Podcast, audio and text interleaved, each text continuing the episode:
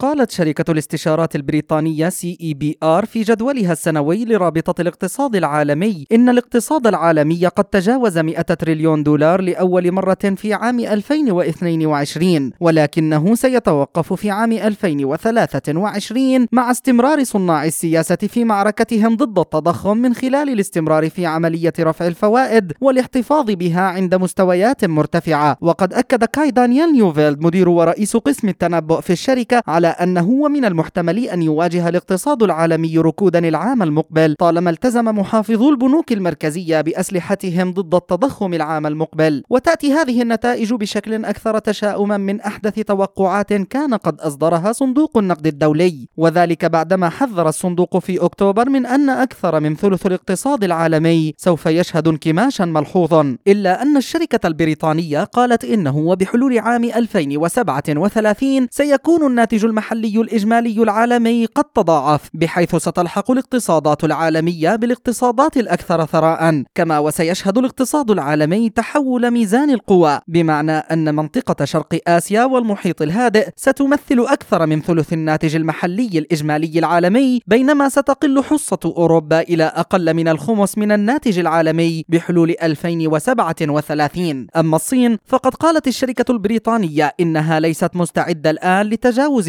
الولايات المتحدة الأمريكية كأكبر اقتصاد في العالم حتى عام 2036 على أقرب تقدير وذلك بسبب سياسة الصين التي ترمي لمكافحة الفيروس بشكل صارم جدا. فيما رأت الشركة أن الهند ستصبح ثالث اقتصاد عالمي بحلول عام 2032 فيما ستظل بريطانيا في المركز السادس وفرنسا في المركز السابع على مدار الخمسة عشر عاما القادمة. مجد النوري لشبكة أجيال الإذاعية.